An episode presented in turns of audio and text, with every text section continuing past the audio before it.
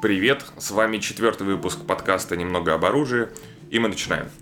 Привет, Гоша, о чем мы сегодня будем говорить? Привет, Тём. Сегодня мы расскажем о том, из чего состоит оружие как таковое.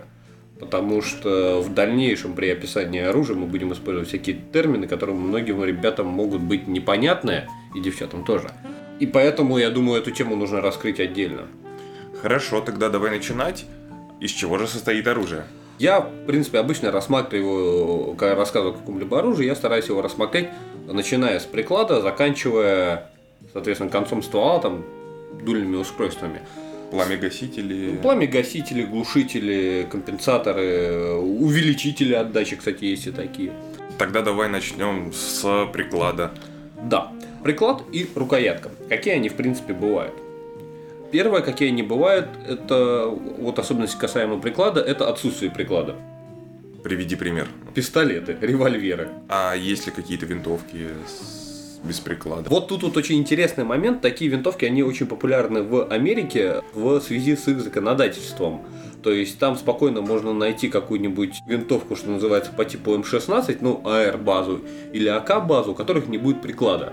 Почему так? Потому что наличие приклада у них делает винтовку винтовкой. Отсутствие приклада это значит, что это пистолет. То есть у тебя как бы калаш без приклада это пистолет официально. Uh-huh. И они начали придумывать там всякие браслеты для руки, которые там вот крепятся на место приклада, и на них пишут, это не приклад, мол, не упирать в плечо.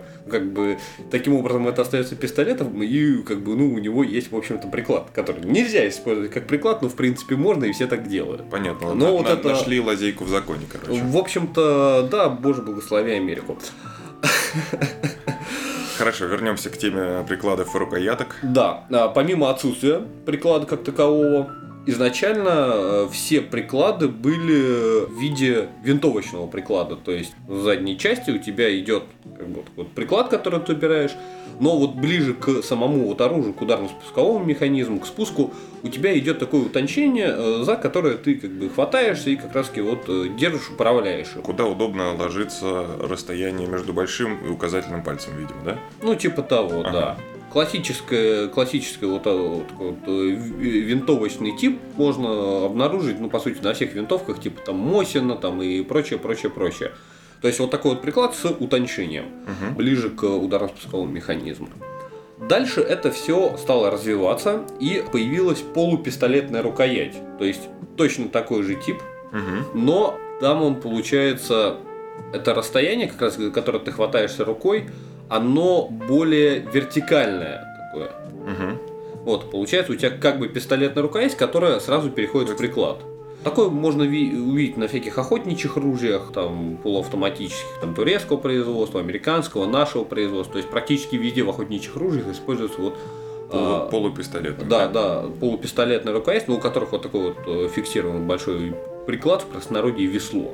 Но развивая эту систему, стали э, позже все-таки делать приклад и рукоятку отдельно, то есть отдельно приклад, который ты упираешь в плечо, а рукоятка идет уже отдельной деталью. Угу. Это для всякого армейского оружия, вот именно такого а, пехотного, уже классический вариант, то есть автоматы Калашникова, АР-база, то есть у них, по сути, вот у всех Отдельно рукоятка, отдельно приклад. Конструктивно разные детали просто. В общем, да, да. Ага. То есть с прикладами мы разобрались, он есть по винтовочному типу, по винтовочному с полупистолетной рукояткой и как э, приклад с пистолетной рукояткой, когда это две отдельные детали, ну иногда они могут быть э, и слитыми, как на СВД, вот, но тем не менее, в общем, я думаю, понятно. Дальше идет магазин. Да, дальше идет магазин. Какие магазины бывают? Магазины бывают, не бывают. Угу. То, есть, То есть опять отсутствие магазина? Отсутствие, да, отсутствие магазина. К примеру, не знаю, всякие вот э, двудулки, они, ну, двустолки такие классические, ну, у них же нет магазина. Ну да, ты... Дальше есть некоторые винтовки, которые э, заряжаются по одному патрону. Это либо очень старые винтовки, либо зачастую там винтовки для высокоточной стрельбы. То есть у них нет как такового магазина, то есть вот нет и нет, и они живут с этим спокойно. Если магазин есть, он в основном делится на два типа. Это отъемный и неотъемный.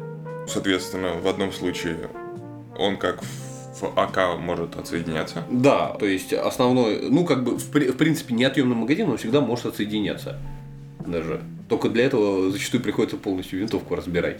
Просто тут как раз таки смысл в том, то, что если магазин отъемный, это значит, то, что изначально перезарядка винтовки, ну, карабина, автомата, оно подразумевает именно замену самого магазина быструю. Угу. А неотъемный магазин, э, это в основном вот болтовые винтовки, э, ну, не все, но многие. То есть, там, вот, опять же, та же самая винтовка Мосина, самозарядный карабин Симонова СКС, о котором у нас будет следующий выпуск у них магазин есть, там 5-местный, 10-местный и так далее и тому подобное, но они э, заряжаются не путем снятия магазина и пристегивания нового, а путем набивания как раз магазина, который вот в самой конструкции винтовки. То есть он не предполагает отсоединения для перезарядки.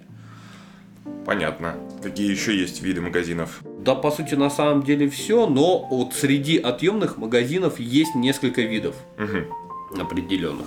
Первый магазин, о котором хотел бы рассказать, это барабанный магазин. То есть... Э, это, это все, что касается револьверов? Нет. Нет? Нет, нет. У револьвера нет магазина, у него есть барабан. А это барабанный магазин. Да. Тогда Тогда, сейчас объясню. Это магазин, где патроны, они в нем располагаются по барабанному типу, то есть они вот все смотрят носиками вперед, располагаются рядом друг с другом, и есть пружины, которые прокручивают эти патроны и подают их в механизм.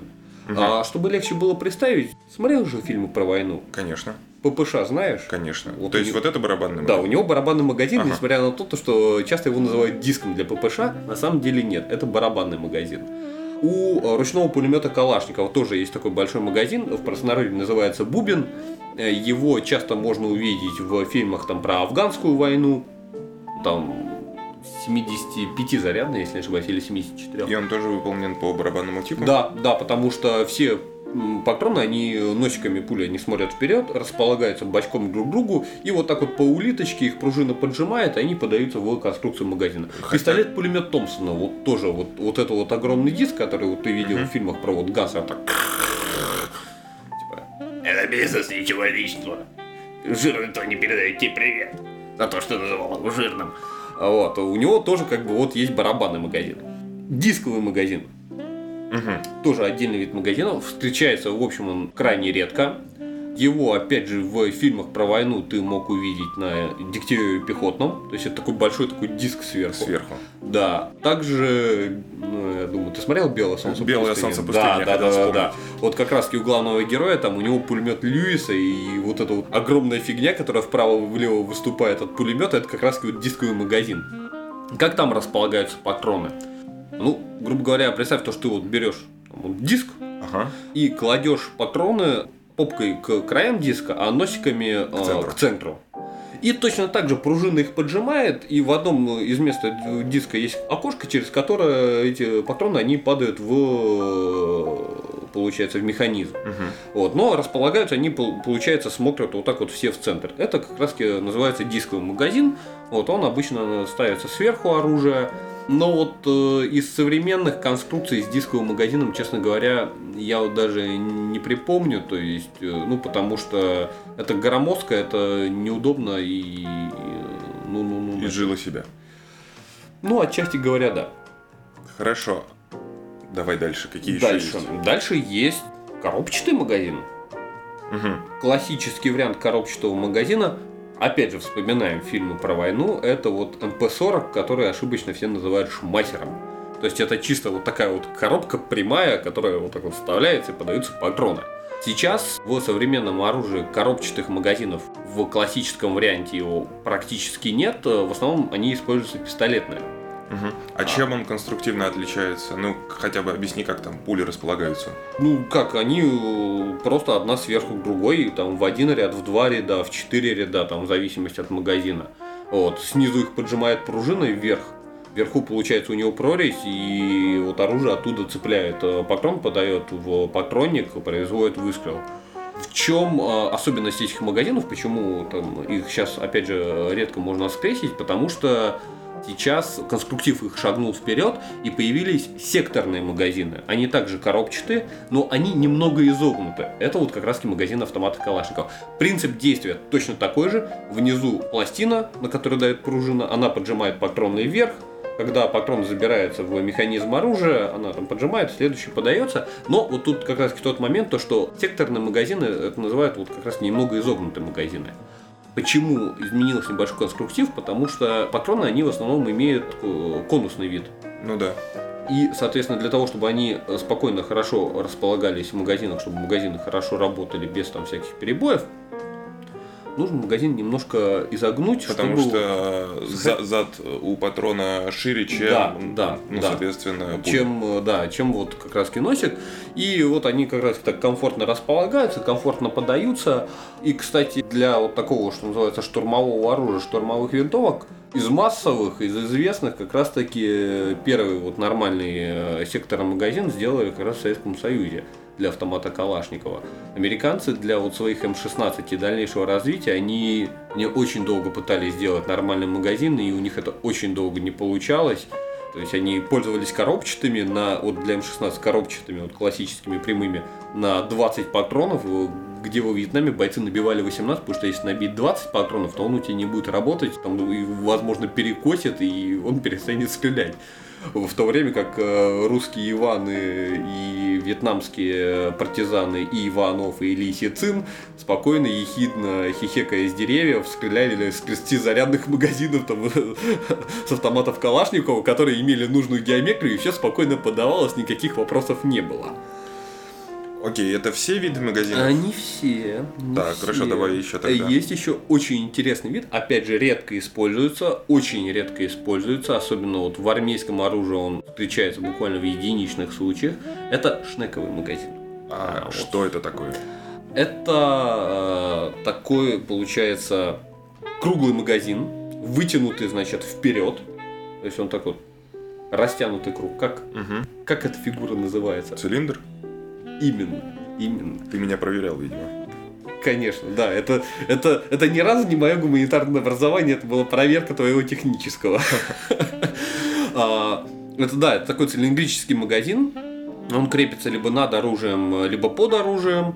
И патроны, они э, смотрят, то есть э, носиком пули в задничку впереди стоящего патрона. И они в этом цилиндре по спирали вот так вот закручены. Мгм. Эти магазины обладают просто необычайной емкостью. Ну, То есть это они невероятно просто вместимы. Из э, оружия, которое, вот, наверное, что называется, на слуху, которое можно найти, это для западных слушателей, которые, надеюсь, у нас все-таки есть. Карабин Ругера в 22 калибре. Ну, он по 22 LR, и у него там вот в таком магазине вмещается под сотню патронов. Для отечественных слушателей во многих фильмах про спецназ, э, особенно вот про спецназ времен там Чеченской войны там, и прочего, ну вот именно чеченской, то есть а в афганской еще не было, это пистолет-пулемет Бизон. Он даже встречается в некоторых играх, он как раз с такой вот большой дурой внизу, это как раз большая дура, это магазин, он вмещает в себя что-то 94 патрона, при этом занимает относительно небольшое количество места. Почему они не очень популярны? Первое, это они очень нетехнологичны, то есть их очень сложно сделать, у них очень сложное устройство, их очень долго снаряжать по сравнению с обычными калашовскими там, магазинами. И, что немаловажно, их очень долго менять. То есть их заменить шнековым магазином намного сложнее, намного дольше времени занимает, требует большей точности, чем вот коробчатый от калаша. Но, тем не менее, такие магазины тоже есть. Кстати, к калашу такие магазины тоже существуют. Правда. Я их видел только на нескольких фотографиях, и все эти фотографии относились к личной охране Ким Чен Ына. То есть э, отечественные разработки, видимо, велись когда-то и от них отказались, а вот северокорейцы, они, да, то есть у них вот калаш и как бы вот огроменная дура, там чуть ли не до конца ствола. Я, конечно, удивляюсь, сколько она может э, вмещать. Я там э, так примерно прикинул, там, наверное, что-то где-то в районе сотни патронов. Вот. Она дико неудобная, но вот они ее используют. И, честно говоря, я бы хотел бы... Если нас кто-нибудь слушает, какой-нибудь прапорщик из Северной Кореи, я готов их купить. И тут перепродавать за миллионы миллионов.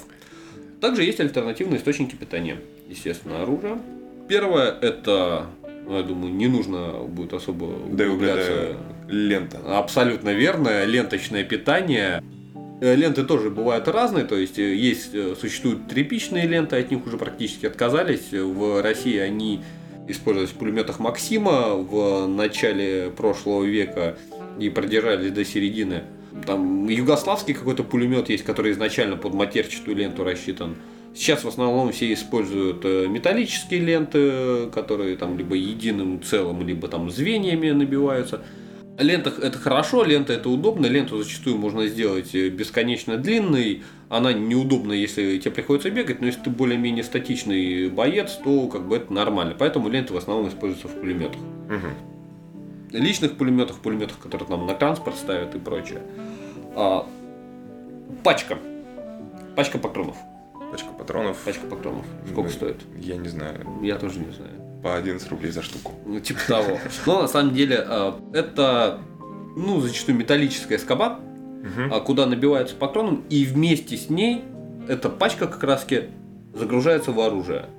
Пожалуй, самая известная в мире винтовка под э, данный тип питания это M1 Garand. В Call of Duty по Второй мировой они есть там практически везде, в принципе, практически везде в фильмах вот, и играх по Второй мировой, где фигурируют американцы, есть M1 только, да, M1, M1 Garand. Именно не карабин, а именно M1 Garand. То есть, э, там вот видно, в играх, в фильмах это показано, стреляет, стреляет, стреляет, и после последнего выстрела вот дзынь, это как раз пачка вылетает. Американцы зачастую не очень любили ее как раз за этот дзынь, потому что этот дзынь, в общем-то, всю округу оповещает, то, что у тебя патроны кончились в оружии. После чего есть вероятность, то, что какой-нибудь японец пойдет в его любимую рукопашную. Вот, но тем не менее, это довольно прикольная вещь. И вот этот вот дзынь, он стал таким вот... Э, мемом. Э, да, и, и мемом в первую очередь, и одним из таких основных моментов, которые определяют американцев во Второй мировой войне.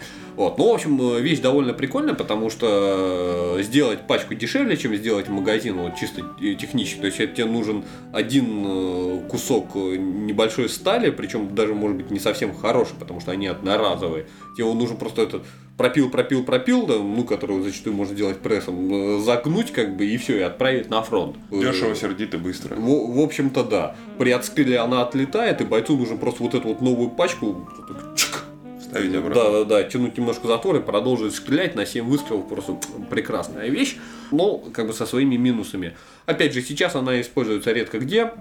То есть современное оружие, оно пачками по сути и не стреляет. Ну, Есть еще какие-то альтернативные источники? Да, это обойма. Вот ее зачастую путают с магазином, там говорят, там типа обоймы для ТТ, обоймы для ПМ, обоймы для калаша. Нет, ни хрена. Обоймы это отдельная конструктивная э, штучка. Вот, это, грубо говоря, небольшая металлическая пластина с загнутыми краями. В эти загнутые края своей жопкой входит патрон. И они mm-hmm. вот так вот располагаются, они вот так вот хранятся. Дальше, когда у тебе нужно зарядить оружие, ты в специальный паз в оружие эту обойму вставляешь, давишь на верхний патрон, он, соответственно, вместе с собой продавливает тебе нижестоящий, и это все загружается в оружие. Дальше ты обойму выбрасываешь и как бы продолжаешь вести огонь. То есть она создана чисто для удобства заряжания. Угу. В принципе, То есть в, в случае, если мы используем пачку, то пачка остается внутри оружия. Да, она загружается вместе с патронами. А обойму мы достаем. Да, обойму мы... Достаем, и патроны остаются внутри. Да, да, патроны загружаются в оружие, а обойма, она выбрасывается. Ну, также э, с помощью обоим можно заряжать магазины отдельно. Угу. Ну, они зачастую называются быстрозарядами теперь уже. Вот, в общем, довольно удобная вещь для заряжания магазинов, но так, чтобы с обоими сейчас заряжали оружие, также, ну, такого практически нет. За исключением, опять же, некоторых отдельных образцов, в частности, вот югославский вариант калаша ВЗ-58, он с отъемными магазинами, но при этом э, можно, отодвинув затвор, как бы этим, то есть с примкнутым магазином, сверху прямо в оружие заряжать его из обоим. Угу. То есть вот. Но вот главный момент это не путать обоймы и магазины. То есть это конструктивно абсолютно разные вещи, несмотря на то, что в армии могут говорить то, что это одно и то же, и ты идиот, и, и иди в наряд. В армии могут вообще много всяких гадостей наговорить. Боже мой, аж вспомнилось. То есть, в общем, с магазинами мы разобрались. Кратко еще раз. Это магазины, которые вот отъемные, они могут, ну, в основном они коробчатые секторные в современном оружии, если пистолеты, то просто коробчатые. Также некоторое оружие можно заряжать лентами, пачками, обоймами. Некоторое оружие вообще бывает без магазина. Так, давай дальше. Какие еще конструктивные у нас? Ну, соответственно, переходим постепенно к сердцу оружия, к затвору. Затворы, вот тут вот как раз таки очень интересно. Ну, первое, что я бы хотел разобрать, это качающийся затвор. Он э, чем отличается? То есть затвор он загружает, как раз цепляет патрон, загружает его в ствол, и дальше он, ну, обычно закрывается. Вот, как он закрывается? Качающийся затвор, он закрывается путем изменения своего положения в оружии, там, чуть выше, чуть ниже, чуть правее, чуть левее. Иначе это называют перекосом затвора. Перекос затвора в основном использовался в некоторых винтовках с системой Генри, ну, со скобой вот таких вот ковбойских, не во всех, но в некоторых. Из известных это СТГ-44, автомат Шмайсера. Ну, то, что вот часто говорят, то, что Калашников стырил у Шмайсера, вот как раз шмайсеровский автомат, он использовал как раз вот перекос затвора. Угу. И самозарядный карабин Симонова. То есть в момент запирания ствола затвор, он встает в перекос. Угу. Как бы, и вот так вот ствол запирается.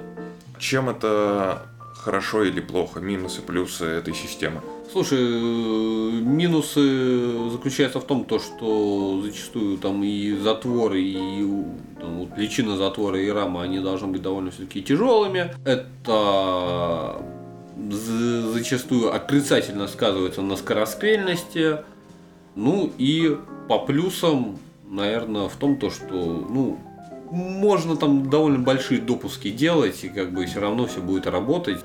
Вот это, пожалуй, плюс. То есть довольно простая система. Ну, точное оружие с таким затвором сделать вот э, для ведения автоматической стрельбы довольно сложно. И скорострельное тоже. Понятно. Ну вот, э, допустим, затвор перекосило, и, соответственно, он уже никуда не денется с этого Да, положения. он уже, он уже никуда не денется, пока затворная рама не пойдет назад. А затворная рама пойдет назад, когда на него будут действовать пороховые газы. То есть он никуда не денется в тот момент, когда гильза будет на него назад давить, потому что там расширение пороховых газов и все дела. Вот, э, то есть он как раз вот закры- э, закрывается как раз вот именно своим перекосом. Мгм. Дальше кленовый затвор. Кленовый это Кленовый затвор. какая-то канадская разработка, видимо. Да, да, да, да, да. Сироп наливается, застывает, и после этого делается Выстрел. Да. Ну, на самом деле... Не очень скорострельно. Да, ну, не очень скорострельно, зато сироп всегда с собой. Вот. Ну, скорее всего, его будет пить противник, но... ну, ну, много ты слышал о победах канадской армии. Это как раз из-за кленового затвора. Ну, на самом деле, шутки в сторону, это как раз клиновый затвор. Как он выглядит? Ну, зачастую его можно увидеть в артиллерии. То есть, а, снаряд, он загружается в ствол, Мгм. Дальше поднимается стеночка, и вот эта стеночка, она как раз есть затвор. Чтобы снаряд оттуда, ну, гильзу отстрелянную оттуда вынуть, эта стеночка опускается, ну или сдвигается в бок, и как бы оттуда эта вся Выпадает. выгружается. Да, выпадает, выгружается. Но в огнестрельном оружии такое встречается крайне редко, это в основном очень старые модели оружия, но из современных такую систему используют э, пулеметы НСВ «Утес». Почему они выбрали так? Есть какое-то объяснение? Или... Ну, я так понимаю, что эта система Ну, не- от слова совсем. Не то, что несовершенно. В общем, она очень надежна, то есть какой бы клиндец в стволе не происходил, у тебя затвор сам по себе не откроется. Конечно, скорострельность при этом снижается, но особенно вот на больших калибрах эта штука довольно эффективная. Собственно, поэтому ее используют в артиллерии в основном. Нет, я про стрелковое оружие говорил. Про стрелковое оружие это очень массивная конструкция, так чтобы она работала с автоматикой, там, ну, это делать довольно сложно, это дол- должен быть опять довольно большой калибр, так что, в общем, ну, зачастую, что называется, нет. Вот А, Нет, в, в однозарядных ружьях, в однозарядных там спортивных пистолетах такая система используется, потому что она действительно надежно запирает ствол, это довольно хорошо, но вот таком оружии, которое мы могли бы увидеть там на всяких, там, не знаю, в кино, там, в армии там, или э, на гражданском рынке, ну, пожалуй, вот из того, что в голову приходит, это только вот утес. Хорошо, давай тогда не будем останавливаться и пойдем дальше. Да. А, крановый затвор. Очень, очень интересная вещь, про нее, я думаю, нужно сказать. В ручном огнестрельном оружии она встречается только на очень старых образцах винтовок. Это как? Это, как ты правильно мне подсказал, цилиндр большой с канавкой под патрон. И эта канавка, она совпадает с осью ствола. Ты кладешь в эту канавку патрон, загружаешь его в ствол, дальше происходит проворот этого цилиндра, так ствол закрывается. То есть, так, а в, в цилиндре канавка? Да. Мы пропихнули... В нее кладется патрон. После чего? После чего он загружается в ствол. Цилиндр проворачивается, и, соответственно, эта канавка, она... Закрывается. Да, да, да, да. Она отходит в сторону, и так ствол закрывается. А где эта система используется? Слушай, э, как я уже сказал, это в очень-очень старых ружьях используется. Вполне возможно используется где-нибудь там на флоте, может быть, в каких-нибудь танках. Но вот в огнестрельном оружии практически не используется. Но эта система довольно интересная, так что я вот решил про нее так упомянуть. Э, вряд ли я буду писать что-то об оружии с таким скрановым затвором, но вот тем не менее, думаю, будет интересно, знаете, то, что и такое вроде существует. Ну, не будем на нем подробно останавливаться. Давай Я дальше думаю, тогда пойдем. Нужно да. перейти к такому одному из самых популярных в современном мире затворов в определенной, естественно, стезе. Это свободный затвор. Это затвор, который вообще никак не запирается. То есть он достал патрон ствол и все, он как бы он прилегает к казенной части ствола. Казенная часть ствола, кстати, это задняя часть ствола. И как бы и все, то есть он никак с этим стволом не крепится. За счет чего происходит перезарядка? Когда происходит выстрел, пороховые газы расширяются, вперед толкает пулю, назад толкают гильзу. Угу. Поскольку затвор никак не закреплен, то он вместе с гильзой отходит. Да, да, да, да. То гильза его толкает в заднюю сторону, он, соответственно, идет вместе, получая импульс, он идет вместе с ней назад, выбрасывает гильзу, но поскольку с другой стороны в затвор э, пружина. перта пружина, он в определенный момент останавливается и идет вперед, досылая следующий патрон. Угу. Вот такую систему, где мы можем увидеть. Слушай, да практически на самом деле любые пистолеты-пулеметы, то есть э, это ППШ, это МП-40, обычно называемый шмайсером. В принципе, вот практически все пистолеты-пулеметы, которые мы видим, они со свободным затвором. Но есть отдельная подкатегория этого затвора, это полусвободный затвор. А чем он отличается от свободного? Он также никак не скреплен со стволом но у него есть дополнительные механизмы, это могут быть ролики, это могут быть всякие там рычаги, ролики, ролики, которые замедляют его в движении назад. Угу. Для чего это делается? Когда а, нужно по каким-либо причинам снизить скорострельность оружия, либо когда патрон слишком мощный, особенно когда патрон слишком мощный, то если будет чисто свободный затвор, то он начнет вытягивать гильзу до того, как э, давление в стволе спало до безопасного. Угу. Но гильза, она же делается ну, из стали или латуни, и там довольно тонкие, тонкие стенки у нее. И может произойти разрыв гильзы. Это может привести к поломке оружия, к травме стрелка, в общем, веселого мало. И в таких случаях, если на испытаниях видно то, что такое сейчас случается, начинает применять полусвободный затвор. То есть в момент движения назад он он идет назад, но он чем-то тормозится. То есть ему нужно совершить какие-то дополнительные действия, а, чтобы преодолеть силу э, дополнительных механизмов, которые его тормозят. Таким образом, гильза начинает высовываться из, из э, патронника уже когда давление в стволе спало до безопасного, но при этом до приемлемого. Э, чтобы ее откинуть. Да, чтобы ее откинуть. Такие системы полусвободного затвора, они как раз используются в пулемете Дегтярева, Дегтярев пехотный. Угу о котором мы уже говорили сегодня. Полусвободный, ну там такие выпирают две пластины, когда затвор идет назад, он должен эти две пластины поджать. В пистолете пулемете МП5 используются там как раз те вот роликовые системы. В общем, используют довольно много где. Ну, вот опять же, где нужно снизить как, как-либо скорострельность по причине того, что слишком быстро стреляет, или слишком мощно. Да, или слишком мощно, и это будет довольно ненадежно. Какие еще есть виды Ой, стволов хотел сказать, затворов. Скользящий затвор – это получается затвор при движении назад и движении вперед. Он э, своего положения вот в плане вверх-вниз он не меняет. Угу. И обычно такие затворы закрываются поворотом. Но тут надо сделать ремарку, вставить ремарку. Угу. За, за что ж ты так? Да, э, Донцовый вставь. Скользящий затвор он, э, это обычно применяется к именно вот винтовкам с продольно скользящим затором, где ты это все дело э, делаешь рукой. Де, делаешь рукой. А поворотный, то есть затвор отодвигается назад, выбрасывает гильзу, идет вперед, зацепляет следующую, и когда он примыкает к казенной, то бишь задней части ствола, он проворачивается, угу. тем самым запираясь. К примеру, также такая же система используется в винтовках АР базы, там М4А1, М16 там, и прочее. А такая же система используется в автомате Калашникова. Но, если мы говорим о винтовках, с ручным перезарядом, типа той же самой Мосина, там, Кар-98К или Энфилд, мы говорим скользящий затвор. Когда мы говорим об автоматическом оружии, мы обычно говорим поворотный затвор. Несмотря на то, что система примерно такая же, ну, вот принцип то, что запирание ствола происходит поворотом затвора, все-таки обычно мы говорим вот именно так. Угу. Окей. По затворам, в общем пожалуй, все. Давай еще раз быстренько пройдемся. Да. Это качающийся а, затвор. Основные, основные в современном мире это в некоторых видах, зачастую старых, старого оружия, это качающийся затвор, он же э, который там перекосом. В современных видах оружия в основном используется свободный затвор, полусвободный затвор и поворотный. Угу. Поворотом закрывается. Хорошо, тогда давай перейдем к следующей нашей подтеме. Это система самоперезарядки. Угу. Она существует нескольких видов. Ручная перезарядка ствола. О, ствола, оружие, конечно. Классические винтовки, та же самая Мосина, охотничьи там одностволки, двустволки. То есть оружие, где для э, совершения следующего да, выстрела совершения следующего надо выстрела. сделать что-то вручную. Именно, именно. Как я а, догадался. Гениально. Вот. Дульно-зарядное оружие к этому же относится. То есть там надо порох насыпать, там пыжики, пулю вставить.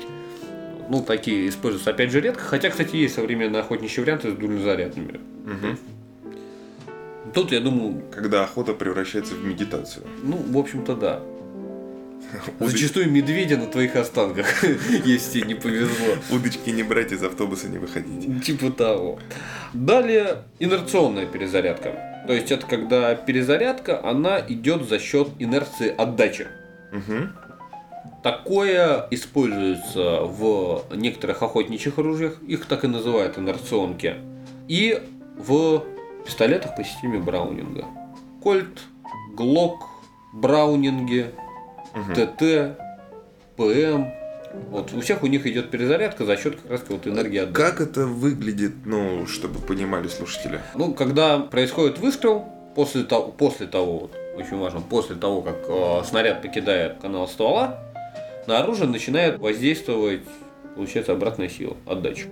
Угу. И мы, к примеру, держимся за рукоять пистолета, верхняя часть это как раз затвор. Мы за нее не держимся и от отдачи весь пистолет толкает назад. Но поскольку рукоятку мы держим, рукоятка то, назад особо не двигается. То назад а вот, уходит только да, верхняя часть. Назад, назад как раз уходит затвор. Если мы не идиоты, за нее не держимся. Да, если мы не идиоты, за нее не держимся. Как раз вот именно от инерции, это самая отдача зачастую. То есть э, перезарядка, она вот как раз идет за счет того, что из-за отдачи э, затвор, как такая свободная часть, она вот как раз вот идет назад. Чем это хорошо? Это хорошо тем, что используя данную систему, можно сделать очень малогабаритное оружие. Чем это плохо? Ну, эта система не всегда надежна, она чуть более восприимчива к качеству боеприпасов. Бывают ли случаи, когда инерции э, от выстрела может не хватить для перезарядки? Постоянно. Постоянно. То есть ну, это прям болезнь. Обычно, обычно там, что называется, конструкторы они берут запасом, но там, если у тебя, к примеру, слишком мощная пружина установлена или э, на заводе пороха не досыпали, либо у тебя притирка деталей плохая, то да, может не хватить, тогда придется вручную зайти затвор, достать следующий патрон. Угу. Вот. Какая там у нас еще есть? Вот самая основная в нормальном таком двуручном огнестрельном оружии, армейском вот в особенности, это за счет отвода пороховых газов из канала ствола. Э, то есть, вот у тебя, к примеру, затвор заперт, угу. у тебя снаряд, значит, ну, происходит выстрел, газы расширяются, давят гильзу назад, но она затвор не двигает, потому что он заперт там перекосом, поворотом, там еще чем-нибудь. И э, на определенном моменте в стволе есть отверстие. Часть пороховых газов она через это отверстие выходит и, соответственно, давит на затворную раму. Там через какие-либо переходники там, или э, напрямую. И затворная рама начинает отходить назад. Она подцепляет затвор, распирает его, ну, если убирает запирание, Мгм. отводит назад, происходит э, выкидыш гильзы. Выкидыш гильзы. Э, да. Ну и опять же под воздействием пружины за- затворная рама есть затвором идет вперед, досылает следующий патрон, затвор запирается И так действие происходит повторяется. Да. Это основная система, она используется вот, э, опять же, там, в автомате Калашникова, она используется в СКС, она используется там, в винтовках М4А1, там, М16. То есть как раз часть газов уходит на работу автоматики. Мгм. То есть эта система, в общем, она одна из самых сейчас популярных в огнестрельном оружии, вот таком вот крупном. Потому что, в общем-то, она надежна, потому что пороховых газов их всегда много. По перезарядке, Все, да, в общем-то, пожалуй, да. Давай дальше. Прицельные приспособления, какие они бывают? Ну, основное для оружия, вот, что называется, из коробки, это механические прицельные приспособления. То есть мушка-целик. Мгм. То то, что установлено на заводе.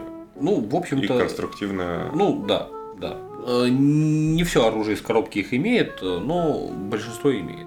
Они делятся на два типа. Это секторный целик и диоптрический прицельное приспособление. Сейчас объясню. Секторный это когда вот у тебя есть мушка, которая так стоит, и у тебя целик, который ближе к твоему глазу, это, грубо говоря, такая планка с небольшой прорезью. Ну, как вот на автомате Калашникова. То есть ты в эту, в эту прорезь ловишь целик. мушку. Ой, мушку, му- мушку, в да. целик Да, ловишь да, да, мушку, да, да. и, соответственно, Да, вот как раз вот в эту прорезь в целике ловишь мушку и как бы и вот прицеливаешься, стреляешь. Это одно из самых популярных решений, в принципе, в мире. Диоптрические прицельные приспособления, это у тебя точно так же есть мушка, но целик это у тебя планка с маленьким-маленьким отверстием. Ну, как бы человеческий глаз вот так устроен, то, что мы уже сколько веков привыкли подглядывать, и это отверстие, оно зачастую меньше миллиметра. Но когда ты в него всматриваешься, ты видишь через него мушку. Такие прицельные приспособления тоже, что называется, имеют место быть. Они э, активно используются, там, не знаю, в том же, э, ну, вот, те же самые АР-база, они вот, э, механика у них обычно всегда с такими прицельными приспособлениями. Также некоторые виды оружия имеют изначально, то есть конструктивно предусмотренные заводом, производителем, э, коллиматорные прицелы или оптические прицелы. Это тот же самый АУК, винтовка, она в своих первых версиях она изначально имела вот неотъемный оптический прицел. Если я не ошибаюсь, пистолет-пулемет П-90, он также имел изначально все там коллиматор. А Г-36 он изначально имеет в себе э, оптический прицел небольшой. При этом зачастую такое оружие, оно также имеет механические прицельные приспособления. Потому что коллиматор и коллиматорный прицел, там голографический оптический, это, конечно, все очень хорошо, это очень удобно, но они всегда могут выйти из строя, механические приспособления не выйдут из строя никогда, вне зависимости от погоды, вне зависимости от того, там, есть у тебя с собой батарейки дополнительные или нет. Не, ну, они- теоретически они- ты их можешь... э, один сломал, второй потерял, как в анекдоте. Слушай, да. на самом деле это делать очень сложно, и если понимаю, ты я один просто- сломал, другой потерял, ну, значит, то, что как бы, чувак, оружие это не твое вообще. Потому что как можно потерять мушку и целик от Калашникова, когда у тебя Калашников, мне, честно говоря, представить довольно сложно. Не, ну, теоретически в, в ствол может что-то попасть. Ну, не в ствол, а В не- в, да. в оружие может попасть. Кто-то же может тебе выстрелить и сбить э, мушку. Ну, теоретически. Да, еще мушку можно самостоятельно спилить. Можно. Чтобы этот, э, если ты не уверен в своих силах, лучше так и сделать. Чтобы не царапало. И, э, в общем, да, по прицельным приспособлениям, пожалуй, все. То есть есть механические прицельные приспособления, получается, секторные, диоптрические. Есть также всякие оптические прицелы, коллиматорные прицелы. э, Вот. Но вот э, в основном, в основном основная масса оружия, она идет из коробки, что называется, с механическими прицельными приспособлениями, но возможно установить а, Дополнительно. Да, да, дополнительно оптику или коллиматор. Это возможно делать практически везде. Правда, и вот да, существуют некоторые виды оружия, зачастую это спортивное, где э, механики вообще нет, потому что подразумевается, что будешь ставить там оптику или коллиматор. Окей. Вот. Пожалуй, с этим все. Ну и по самой системе темп работы. А, Темп работы делится, грубо говоря, на три типа. Первый это не автоматический. Это опять же, ты нажимаешь на спуск, произошел выстрел, для того, чтобы сделать следующий выстрел, тебе нужно произвести какие-то дополнительные действия. То есть там передернуть затвор, там, переломить винтовку, вынуть гильзу, ставить, патрон там, и прочее. Это не автоматическое оружие. Охотничье зачастую, оно снайперское бывает, высокоточное там и прочее. Да, угадаю, там есть стопудово автоматическое оружие. Да, но к нему мы перейдем после того, как разберем Что полуавтоматическое оружие. Хорошо, давай. А полуавтоматическое оружие, что оно себе представляет? Это ты нажимаешь, то есть у тебя вот патрон в патроннике, ты нажимаешь на спуск, происходит выстрел, весь цикл перезарядки оружие делает самостоятельно. Но для следующего выстрела Дослать должен ты руками, что ли? нет. Это как, если должен достать руками, это как раз не автоматическое. Мгм. Вот полуавтоматическое, ты нажал на спуск, произошел выстрел. Цикл перезарядки оружие сделало самостоятельно, то есть выкинуло стрелянную гильзу, дослало патрон, Ага. но для следующего выстрела тебе просто ну, тебе нужно на спуск еще раз нажать. Мгм. То есть один выстрел, одно нажатие, одно нажатие, один выстрел. Это полуавтоматическое оружие. То есть пока у тебя есть патрон в магазине, твоя задача только нажимать на спуск. Мгм. Это полуавтомат. Зачастую вот как раз М1 грант полуавтоматическое оружие, потому что для выстрела нужно каждый раз на спуск нажимать. Там СКС, чисто полуавтомат. Охотничьи оружия, они зачастую все полуавтоматические. Дальше. Автоматическое оружие. Это когда мы нажали и стреляем. Да, Отпустили, не стреляем. не совсем так. Так, Ну, но Ну, проще же так. Да, но с небольшой поправкой. Автоматическое оружие делится на два типа. С отсечкой и full авто. С отсечкой. Первая версия М16, она имела отсечку по 3 патрона. То есть ты нажимаешь на спуск один раз, и у тебя происходит выстрел, полный цикл перезарядки. Следующий выстрел происходит без э, дополнительных действий. Но происходит только три выстрела. Для того, чтобы сделать следующие три выстрела, тебе нужно Ну, еще раз нажать на спуск. Это называется отсечка. Современные автоматы, они редко такое имеют, но вот, к примеру, современный автомат, вот наш э, АК-12, АК-15, он имеет возможность с отсечкой по два патрона.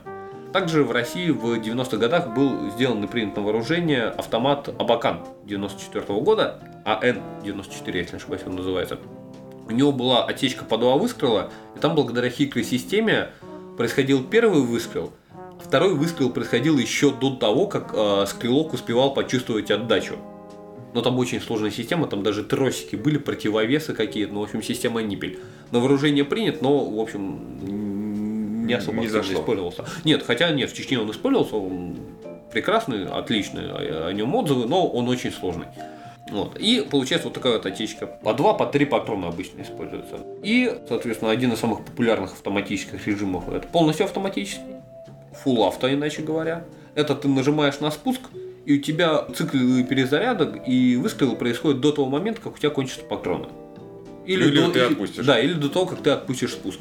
Зачастую современное армейское оружие, оно имеет автоматический режим и полуавтоматический, то есть одиночными и очередями. Мгм. Гражданское оружие зачастую оно все полуавтоматическое, то есть э, в России, к примеру, автоматическое оружие гражданских в принципе запрещено, в Америке с очень сложными э, перипетиями, да и то от штата к штату. По Да. темпам стрельбы мы поняли, то есть не автоматическое оружие, полуавтоматическое и автоматическое. Автоматическое с отсечкой или full авто. Окей. Вопросов, я думаю, больше нет. Стволы какие есть? Стволы есть гладкие и нарезные. Тут, я думаю, особо даже останавливаться не нужно. Гладкие это когда нет нарезов, нарезные это когда нарезы есть, которые закручивают пулю. Также в России, э, ну тут надо сделать поправку, в России есть субнарезные калибры, то есть а, по нашему техническому пониманию государства это гладкоствольные калибры, по факту они идут по кучности как нарезные. Это сверловка Ланкастер, Мгм. Зачастую она используется. Это ствол, он полностью гладкий, но он немного овальный. Этот овал закручивается. Пуля в него входя, принимает его форму, закручивается по нему. Приобретает характеристики, приближенные к, нарезному, к нарезной пуле, но при этом Купить технически... его можно на первый год Да, владения. да, да. Вот сразу же. Почему? Потому что технически в нем нарезов нет. Мгм. То есть то, что он овальный закручивается, это не нарезы технически. Соответственно, гладкоствольные. Ну и также сами стволы, они по себе бывают разные. Черные стволы, хромированные и с карбоникрацией. Ну, там есть еще куча там видов подвидов, но вот это вот такие вот три основных, которые можно услышать. Черный это просто железо. Грубо говоря, да, да. Оно хорошо тем, то, что оно показывает довольно высокую кучность, но у него маленький ресурс. Низкий. Хромированные с дополнительным защитным покрытием ресурс увеличивается, но точность снижается. То есть на всяких импортных винтовках, которые на нашем гражданском рынке доступны, а на всяких высокоточных зачастую именно черные стволы. Они Мгм. требуют к себе большого ухода, у них не очень большой ресурс, но они очень точные. Хромированные, зачастую армейское оружие, то есть автоматы Калашникова, а американские армейские арки, то есть там вот М16, э, поздние версии, М4А1, там все они уже, они схромированы. Карбониграция – это очень сложный процесс покрытия ствола по долговечности как хромированный, по кучности как черный, по цене Стоимости как э, самолет, да. ну, в общем, примерно, ну, не то что самолет, ну, крыло от Боинга, вот примерно, я бы так сказал. Вот, они встречаются на гражданском рынке, в общем-то, у нас в России довольно редко, но э, бывает, бывает. Так, а куда ствол крепится? Э, ствол, он крепится в ствольную коробку. Ствольная коробка это как раз таки та деталь оружия, ну, э, в разных системах реализована по-разному, но если вот так вот, э, грубо говоря, это деталь, которая крепится ствол и по которой ходит затвор взад, взад вперед в основном. Ну, в автомате Калашникова это как раз вот эта вот часть, которая крепится также приклад, рукоятка, там, предохранитель, там вот это вот у автомата Калашникова называется ствольной коробкой. Хорошо. Давай тогда разберем, как оружие вообще стреляет. Ну, хорошо. А, Получается, патрон в патроннике. Мы нажимаем на спусковой крючок. Тут э, важный момент. Это не курок, это именно спусковой крючок. Мы на него нажимаем пальцем. И этим воздействием мы освобождаем как раз таки курок. В английском наименовании это hammer. Спусковой крючок в английском наименовании это триггер. Ну вот э, феминистки они любят как раз таки триггернуться. Вот. Это как раз вот то же самое. То есть это вот такой вот спуск. Этот спуск он спускает hammer, курок, Молот. молот, да. И он, как следует из названия, как молоточек, бьет по ударнику. Ударник это зачастую такая длинная, длинная палочка, которая находится в затворе. И своим кончиком, его обычно называют боек, он как раз таки передает усилия от хаммера, от курка, на капсюль патрона. Капсюль это небольшая деталь в, в основном в жопке патрона, которая содержит в себе специальный состав, который от этого удара воспламеняется. И от своего воспламенения он поджигает порох, который находится в патроне. Порох во время горения начинает расширяться, давит во все стороны и выталкивает пулю по каналу ствола, и дальше пуля летит А пороховые газы, как уже было сказано, в некоторых случаях могут проходить через отверстие. через отверстие и, соответственно, выбрасывать патрон. Ну, производить цикл перезарядки. Патрон, да. говорю, Да, гильзу, гильзу. и, соответственно, пр- производить да, Да, цикл да, перезарядки. да. Дальше, дальше, соответственно, происходит цикл перезарядки в соответствии с системой оружия. То есть из-за расширения пороховых газов, из-за инерции, либо, Руками. в, да, либо вручную. Но вот в основном это как раз таки, то есть а, а, основная работа это вы нажимаете на спуск и происходит выстрел за счет того, что вы освобождаете курок, который бьет по ударнику, ударник бьет по капсюлю, капсюль воспламеняет порох.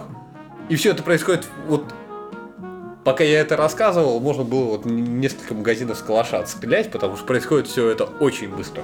Понятно. Короче, внутри у нас, соответственно, курок, Да.